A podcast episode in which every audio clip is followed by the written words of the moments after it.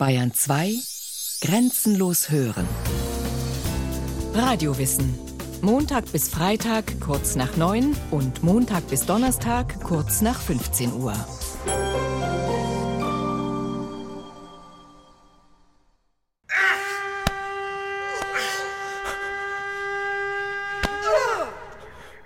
Da sah Mose, wie ein Ägypter einen Hebräer schlug, einen seiner Stammesbrüder. Mose sah sich nach allen Seiten um, und als er sah, dass sonst niemand da war, erschlug er den Ägypter und verscharrte ihn im Sand. Mit einer Bluttat führt sich Mose in der Bibel ein. Da ist er noch ein völlig unbekannter Hebräer, einer aus den Beduinenstämmen, die im 13. vorchristlichen Jahrhundert von Hunger getrieben Zuflucht im reichen Ägypten suchten und halb freiwillig, halb gezwungen zu Bausklaven des Pharao wurden. So sieht es die neuere Geschichtsforschung. Später wird aus dem Gewalttäter ein charismatischer Sippenführer und Religionsstifter. Ohne Mose gäbe es weder Judentum noch Christentum, und auch die Muslime sehen in ihm einen der größten Propheten, ähnlich bedeutsam wie Abraham, Isa, Jesus und Muhammad. Doch zunächst ist Mosche, wie er auf Hebräisch heißt, Moises oder Moses taufen ihn später die griechischen Bibelübersetzer, nichts weiter als ein Flüchtling. Weil seine hebräischen Landsleute nichts mit einem Totschläger zu tun haben wollen und die Soldaten des Pharao nach ihm fahnden, setzt er sich ins midianitische Grenzland zwischen Ägypten und Kanaan ab, heiratet dort die Tochter eines Priesters und Viehzüchters, wird Vater und Hirte und begegnet Gott. Gottes Stimme kommt aus einem Dornbusch, der in Flammen steht, aber eigenartigerweise nicht verbrennt. Eine hübsche Legende, die zum Wüstengott der Midianiter passt. Doch was die Stimme aus dem Dornbusch sagt, klingt anders als alles, was die Beduinen und Viehhirten über ihre Götter und Dämonen wissen. Ich habe das Elend meines Volkes in Ägypten gesehen. Und ihre laute Klage über ihre Antreiber habe ich gehört. Ich bin herabgestiegen um sie der Hand der Ägypter zu entreißen und in ein Land zu führen, in dem Milch und Honig fließen. Ich sende dich zum Pharao. Führe mein Volk, die Israeliten, aus Ägypten heraus.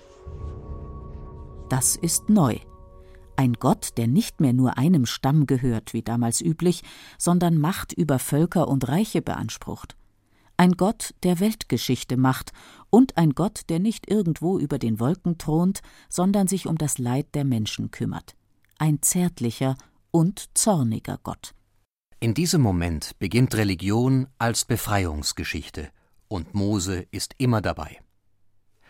Was die ersten Bücher der Bibel über den Auszug der hebräischen Sklaven aus Ägypten erzählen, über ihren Bund mit dem Befreiergott und über den Zusammenschluss der Stämme und Sippen zum Volk Israel, all das kann man auch als Biografie des Mose lesen.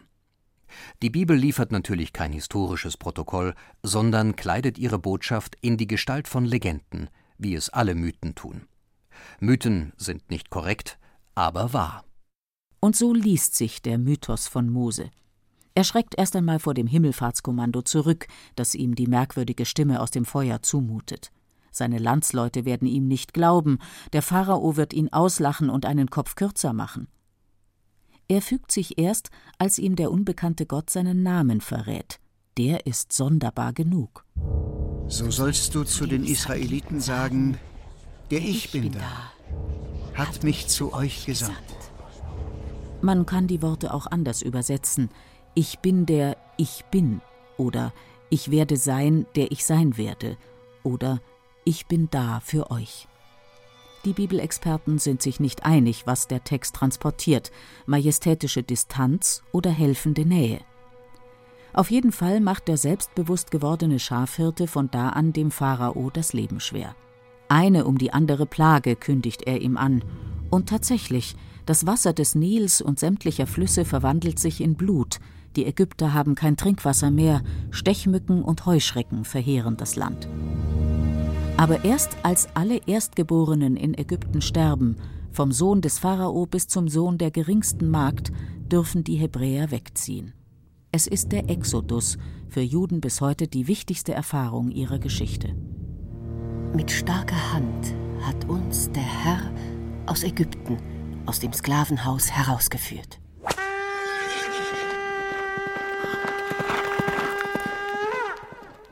Aber der Herrscher des Sklavenhauses überlegt es sich anders. Seine Krieger und Streitwagen setzen den Hebräern nach und versinken im Schilfmeer. Gar nicht so unwahrscheinlich, dass die flüchtigen Israeliten bei Ebbe durch so einen Sumpf durchkamen, während die Ägypter, als der Wind drehte und die Flut einsetzte, mit ihren Rossen und Wagen im Morast stecken blieben. Auf jeden Fall ist es eine unsterbliche Geschichte, die der Bibeltext Buch Exodus Kapitel 15 mit einem martialischen Jubelgesang des Mose enden lässt. Ich singe dem Herrn ein Lied, denn er ist hoch und erhaben. Rosse und Wagen warf er ins Meer. Fluten deckten sie zu, sie sanken in die Tiefe wie Steine. Mose, der Schafhirte, ist zum Volksführer geworden und macht auch umgehend die typischen Erfahrungen eines Politikers. Die Leute wollen Sicherheit, keine Zukunftsvisionen. Als die lange Wanderung durch die Wüste Entbehrungen und Versorgungsengpässe mit sich bringt, rebellieren sie. Wären wir doch in Ägypten gestorben, als wir an den Fleischtöpfen saßen und Brot genug zu essen hatten. Warum hast du uns überhaupt aus Ägypten hierher geführt? Und dann mutet dieser Mose seinem Volk auch noch eine religiöse Revolution zu. Vom Berg Sinai bringt er die zehn Gebote mit und ein ganz neues Modell von Frömmigkeit. Hingabe des Herzens statt der gewohnten Opfer und Rituale. Die Reaktion der Israeliten ist enttäuschend. Noch während Mose auf dem Berggipfel mit Gott von Angesicht zu Angesicht redet, beginnen die in der Wüste Kampierenden ein goldenes Kalb anzubeten, womit wohl der heilige Apis-Stier gemeint ist, der in Ägypten große Verehrung genießt. Voller Wut zerschmettert Mose die steinernen Tafeln mit den zehn Geboten und zerstört das Götzenbild, bittet aber auch Gott um Barmherzigkeit. Sieh diese Leute an. Es ist doch dein Volk, Natürlich sind es langwierige gesellschaftliche und religionsgeschichtliche Prozesse, die die Bibel hier in plakative Szenen zusammenfasst, wie die Verkündigung der zehn Gebote unter Donner und Blitz und den Tanz um den goldenen Stier. Die Entscheidung für einen einzigen Gott fiel nicht von heute auf morgen. Das Volk Israel entstand erst ganz allmählich aus den zahllosen Stämmen und Sippen der Frühzeit. Und auch die Bibel gab es noch nicht so viele Jahrhunderte vor Christus. Es gab eine Vielzahl von Erinnerungen und Geschichten, die lange Zeit mündlich überliefert wurden. Ganz unterschiedliche Geschichten, die den Mythos von der Befreiung aus Ägypten erzählten, die den Ursprung der israelitischen Gesetze erläuterten oder die ganz allmähliche, weitgehend friedliche Einwanderung in Kanaan zu einer glanzvollen Eroberungssaga verklärten. Erst im siebten vorchristlichen Jahrhundert begann man, diese Sagen und Legenden in eine schriftliche Form zu bringen. Da war der Mann, den man Mose nannte, schon mindestens 500 Jahre tot. Wenn er denn je gelebt hat, hat es ihn überhaupt wirklich gegeben? Mose, den Schafhirten, den Stammesführer hebräischer Nomaden, den Herausforderer des gottgleichen Pharao, Mose, den mehrere Weltreligionen bis heute als Propheten und Ideengeber verehren? Die Antwort ist nicht ganz einfach, meint der Regensburger Alttestamentler Christoph Domen. Also wenn man ganz nüchtern wissenschaftlich als Historiker rangeht, muss man sagen, wir wissen im modernen Sinne nichts über Mose, außer den Dingen, die in der Bibel überliefert sind. Es gibt keine außerbiblischen Quellen, die Mose erwähnen oder irgendetwas von Mose bestätigen. Natürlich gibt es historische Quellen, die man mehr oder weniger in Verbindung bringen kann mit Mose, aber direkte Zeugnisse außerhalb der Bibel gibt es nicht. Das heißt aber nicht, dass Mose nie gelebt hat oder dass sie nicht gegeben hat, dass es nur eine Figur der Mythen, der Legenden ist, sondern ich denke gerade so starke Überlieferungen, wie wir sie mit Mose verbinden, entstehen natürlich nicht aus dem Nichts. Auch Legenden entstehen nicht aus dem Nichts, sondern da muss etwas sein, was Legendenbildung, Erzählungen auslöst. Die Bibel erzählt eben nicht so sehr historische Dinge, wer Mose war, wann er gelebt hat, wie er gelebt hat, sondern welche Bedeutung er für die Menschen gewonnen hat. Die Bibel berichtet von ihm nur im sogenannten Pentateuch, den fünf Büchern Mose, und lässt ihn dann links liegen. Es gibt Bibelwissenschaftler und Geschichtsforscher, die lassen ihn nicht einmal als Stammesführer gelten, der bei der Flucht seiner Sippe aus Ägypten eine Rolle gespielt und wohl auch den nomadischen Gewittergott Jahwe im Kulturland Palästina bekannt gemacht hat. Bei flotten Magazinschreibern und den Fernsehdokus ist neuerdings eine andere These beliebt. Mose sei gar kein Hebräer gewesen, sondern ein ägyptischer Prinz oder Hofbeamter, der irgendwann die Partei der unterdrückten Israeliten ergriffen habe. Dass er identisch sein könnte mit dem goldenen Pharao Tutanchamun oder gar mit dem Religionsrebellen Echnaton, ist sicher reine Fantasie. Zu groß sind die Unterschiede zwischen Jahwe-Glauben und Echnatons Sonnenkult. Interessanter klingt die Mutmaßung des Berliner Ägyptologen Rolf Kraus, die Mose-Geschichte könne auf einen gewissen Amun Massesa oder Massesaya zurückgehen. Vizekönig von Nubien, der Anfang des 12. vorchristlichen Jahrhunderts für einige Jahre den Pharaonenthron usurpierte. Hauptargument dieser Fraktion ist der ägyptisch klingende Name des Mose, der aus dem Wasser gezogen heißen kann oder auch einfach Sohn oder Kind eines Gottes. Der Pharaonenname Ramses, Gott Ra hat ihn geboren, hat dieselben Wurzeln. Mose ein Ägypter? Professor Domen aus Regensburg. Wir wissen das nicht. In der Bibel wird eine andere Geschichte erzählt. Die Geschichte, dass er, will mal sagen, einen doppelten Ursprung hat. Hebräischer Herkunft, aber adoptiert, großgezogen von einer ägyptischen Pharaonentochter. Das heißt, diese Erzählungen machen deutlich, er gehört da und dahin. Und später in dem, was die Bibel von seinem Leben erzählt, haben wir immer wieder diese Spannung zwischen Ägypten und Israel in der Person des Mose die Eindeutigkeit zu sagen, er war ein ägyptischer Prinz, kann man nirgendwoher begründen. Die Frage bleibt, warum sich die Menschen über die Jahrtausende hinweg so hartnäckig für eine Gestalt interessieren, deren historische Konturen derart im Nebel verschwimmen. Ohne Mose sähe die Religionsgeschichte der Menschheit völlig anders aus, vor allem die der Juden, die zur Zeit des Mose noch Hebräer oder Israeliten hießen.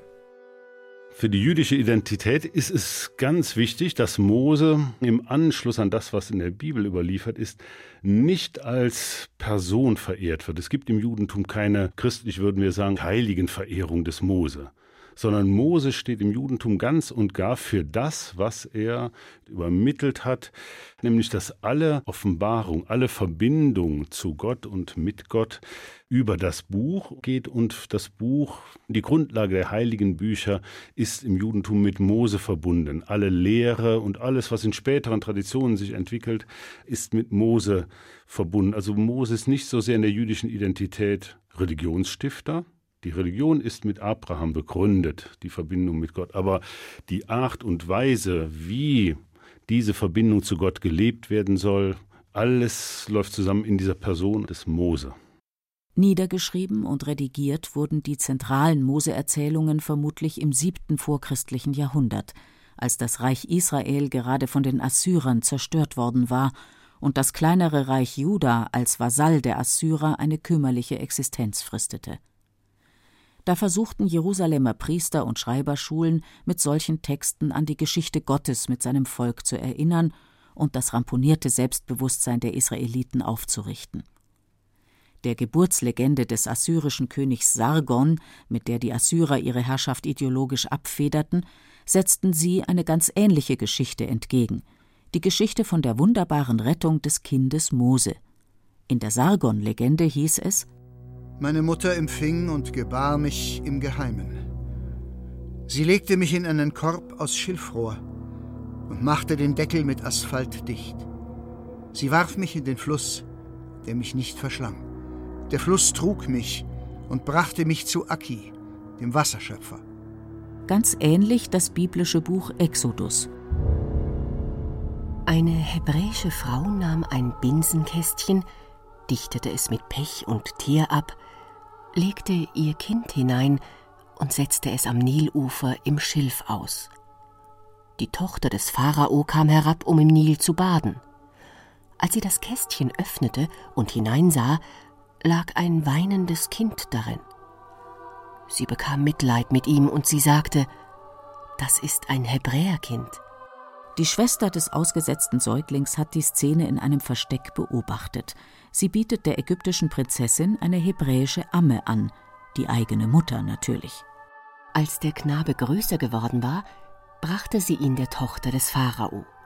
Diese nahm ihn als Sohn an, nannte ihn Mose und sagte, ich habe ihn aus dem Wasser gezogen. Dass Mose so eine Kultfigur, so eine zentrale Gestalt für drei Weltreligionen wurde, hat wenig damit zu tun, wie historisch verbürgt oder zweifelhaft seine Existenz sein mag. In der spätjüdischen Apokalyptik wird Mose zum Adressaten geheimer Offenbarungen, zu Gottes Erzpropheten. Im Hellenismus stilisieren ihn jüdisch-griechische Autoren zum Vater der Philosophie und der Schreibkunst hoch. Der Alexandriner Schriftsteller Artapanos macht Mose im zweiten Jahrhundert nach Christus unbekümmert zum Erfinder von Bewässerungsmaschinen und Kriegswerkzeugen und außerdem der gesamten ägyptischen Religion und der Hieroglyphen. Noch Augustinus, der Kirchenvater, meint, Platon habe in Ägypten von Mose seine Ideen bezogen. In der Renaissance kommen diese Theorien wieder hoch. Die Aufklärer begeistern sich für Mose als einen unter ägyptischem Einfluss rationalistisch geprägten Erzieher des Menschengeschlechts. Seit Hegel sehen Philosophen und Theologen in Mose den Volksgeist Israels am Werk, mit ihm beginne eine zukunftsträchtige Vergeistigung des Gottesbegriffs. In der Literatur erscheint Mose als Chiffre des endlichen, bruchstückhaften Menschenlebens, aber auch des Einbruchs der Transzendenz in die Menschenwelt. Dietrich Bonhoeffer schildert Mose in einem Gedicht, das er in der Gefängniszelle schreibt, als Weggefährten des Widerstands, als Protagonisten einer neuen Menschheit, der an seinem in die Irre gehenden Volk leidet. Gottes Gnade über freier Erde, dass ein heilig neues Volk hier werde.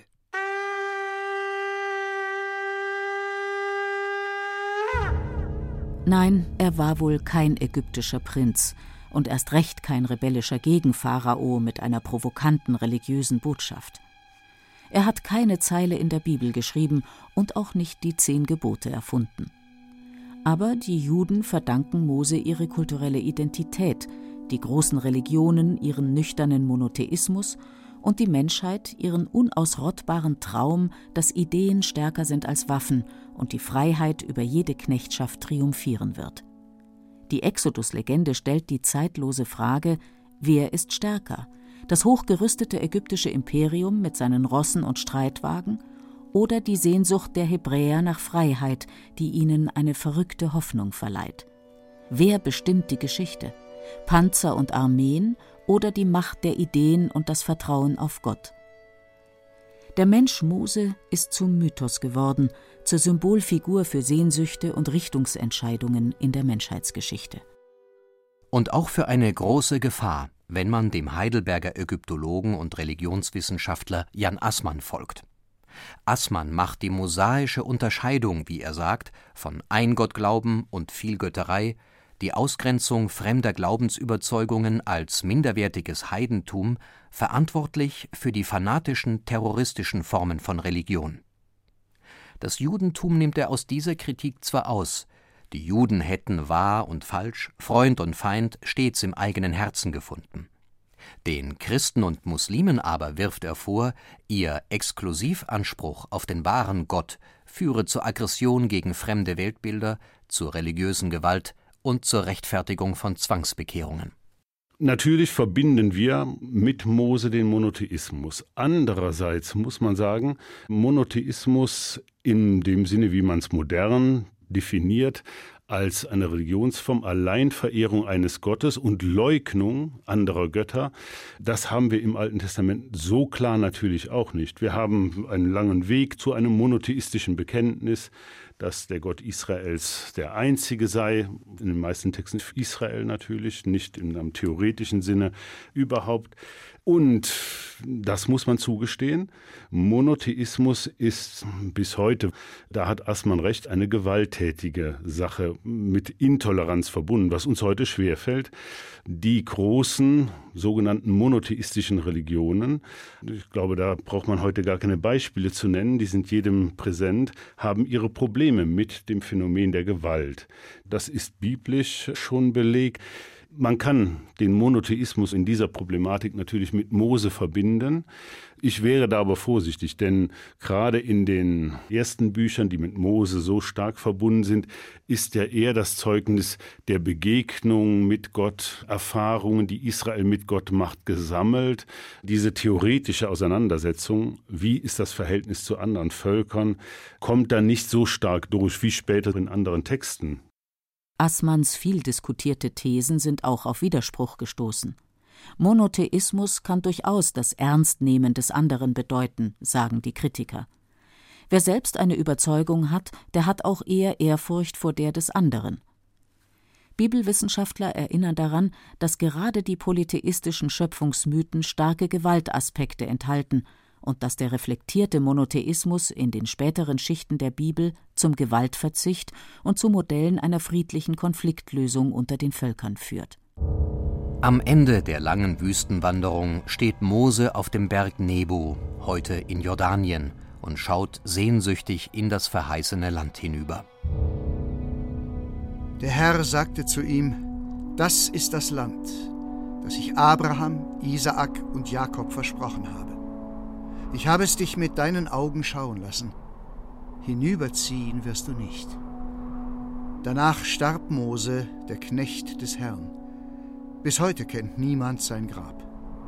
Niemals wieder ist in Israel ein Prophet wie Mose aufgetreten. Ihn hat der Herr Auge in Auge berufen.